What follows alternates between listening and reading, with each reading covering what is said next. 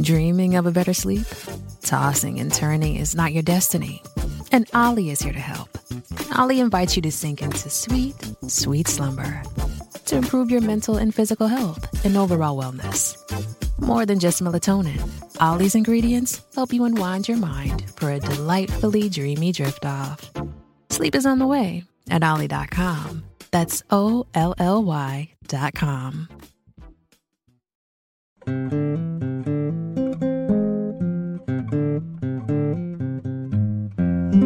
You're about to hear a preview of Partially Examined Life supporter exclusive content. To learn how to get the whole thing, check out partiallyexaminedlife.com slash support. Hey, this is your Partially Examined Life nightcap. We're recording this on December 11th, 2022. It has been a I don't know, hectic week. I don't know. I'm on the tail end of COVID. Seth's family is just starting it apparently, so, which is why he's not here now, though he is not yet sick. And I just had the flu. But you're fine, Um, Dylan. tis the tis the season to be diseased. I know we wanted to start off today. We had done our listener audio feedback last time and we had one listener say, Hey, where's, you didn't post mine. And so play it, Dylan.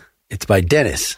Hi, I'm Denny Helmuth from Wooster, Ohio. I've listened to all 300 PEL episodes, including the slowed down recording of the 12 Days of Christmas, an experience which ranks among my worst, but maybe it enriched my character in some invisible way. My dad used to listen to TV preachers, not because he was religious, but because the rhythm of their speech resonated with good childhood memories. My listening to PEL is similar. Often I do not know what you're talking about, but I enjoy the rhythm of intelligent discussion. I am in two discussion groups myself, a movie club and a psychiatry journal club. Same idea. We watch or read something together, then have a stimulating discussion about it. I love your podcast. Bring back the three rules and the closing music. Congratulations on 300. All right. Very nice. I'm not sure what to think How of did the, that not uh, make it into the?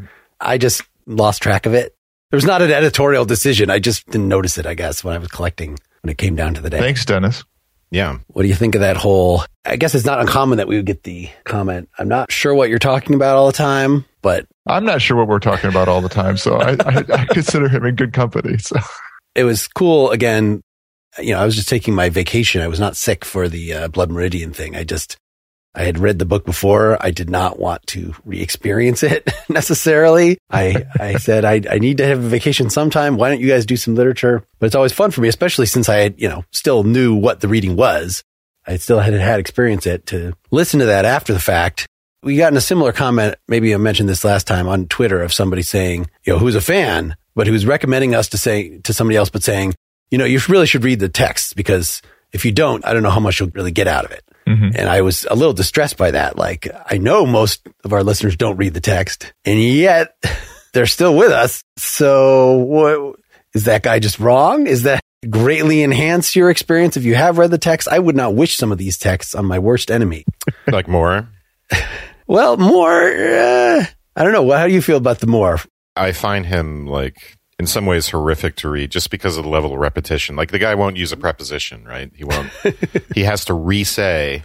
He's going to say something new about what he just said. He's going to re-say the whole thing that he just said, word for word, and then predicate on that. Um, and just like it's almost willfully. I don't want to say autistic to insult anyone, but just willfully hyper analytical. And but I will say I got obsessed with these readings and spent an enormous amount of time. And I felt like reading the proof of the external world, like I actually learned some new stuff thinking about it. So it's been a weird experience. Let's just say that with Moore.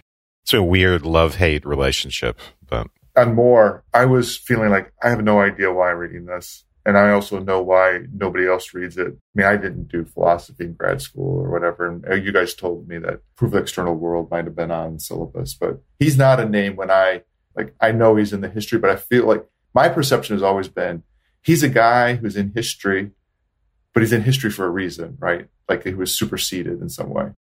So that was my attitude. And when I started reading him, I was feeling like, God, it was feeling tedious. But I had a similar experience to Wes in that the more I read it, the more I was a combination of charmed and really felt like he was being insightful. And I began to get a feeling of, oh, so this is why Wittgenstein really took him seriously. It wasn't just because they were buddies, but that he was, he doesn't say everything that you feel like you want him to say, but the parts that he's being very, very focused on regarding realism and the way he's repeating and just like digging in on those particular issues, I think it's very powerful. Even if you're still left feeling like it's not quite right, it's not quite complete, you got to engage it. And then the other part of it to me, he's just so curmudgeonly insistent about things that you feel like, yeah, of course. Like I do this all the time.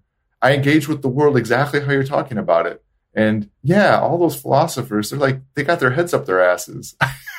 The other thing about Moore is, and I think we can say some of this again on the actual episode, he seems kind of dumb at first. he seems kind of dumb at first. That's right. And then it's like, well, actually, there's he's really getting at something profound. Yep. When we studied him in grad school, that's like one of the experiences where I thought I've made a huge mistake. made a huge, huge mistake going into philosophy and looking a little ahead into uncertainty, thinking, okay, well, at least we need this, right, for Wittgenstein, and Wittgenstein is going to be rewarding. But then getting into it and then spending far too, the other part of this experience is just like, I got obsessed and spent way too much time on this, ignoring like basic errands and shit. And I'm like, this is, I fucking hate this podcast because the number of times that's happened with something that I'm supposed to not even be interested in. bad. Anyway, that's it. So what does this mean in terms of would we recommend, especially, you know, these are pretty short articles. Now they don't go fast. Like they're repetitious. I was able to boil down each of the four articles that I looked at for this into a couple sentences that I felt like it's going to be rewarding for us to go through them point by point. But the crux seemed like something, you know, originally this wasn't even going to be a full episode. It was going to be, maybe we'll just throw in these few pages of Moore on top of the Wittgenstein, which will be the main course. And it became clear, like, no, no, we could slow down. We could spend time. This guy is historically important enough. And what he has to say is not just stupid, such that we can just say this is a foil that Wittgenstein is going to respond to. So does that mean that for the average person interested in philosophy that we would actually say, yeah, uh, you know what? It's 10 pages. At least start it.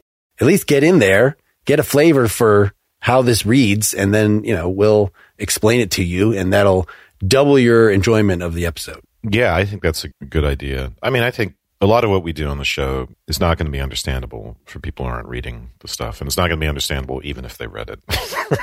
so unless they get, they're going to understand part of it. That's what people say. And I think that's what we expect or on second pass, I started saying the thing about Blood Meridian. Blood Meridian. When you guys started part three, Wes launched in this whole thing about regression.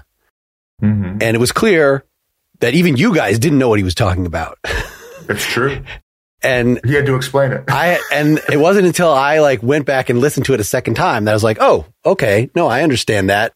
And I'm not sure why that was. I don't think that was a matter of, you know, you guys had read the book and maybe it's just the nature of. Like, I was probably just not doing a good job.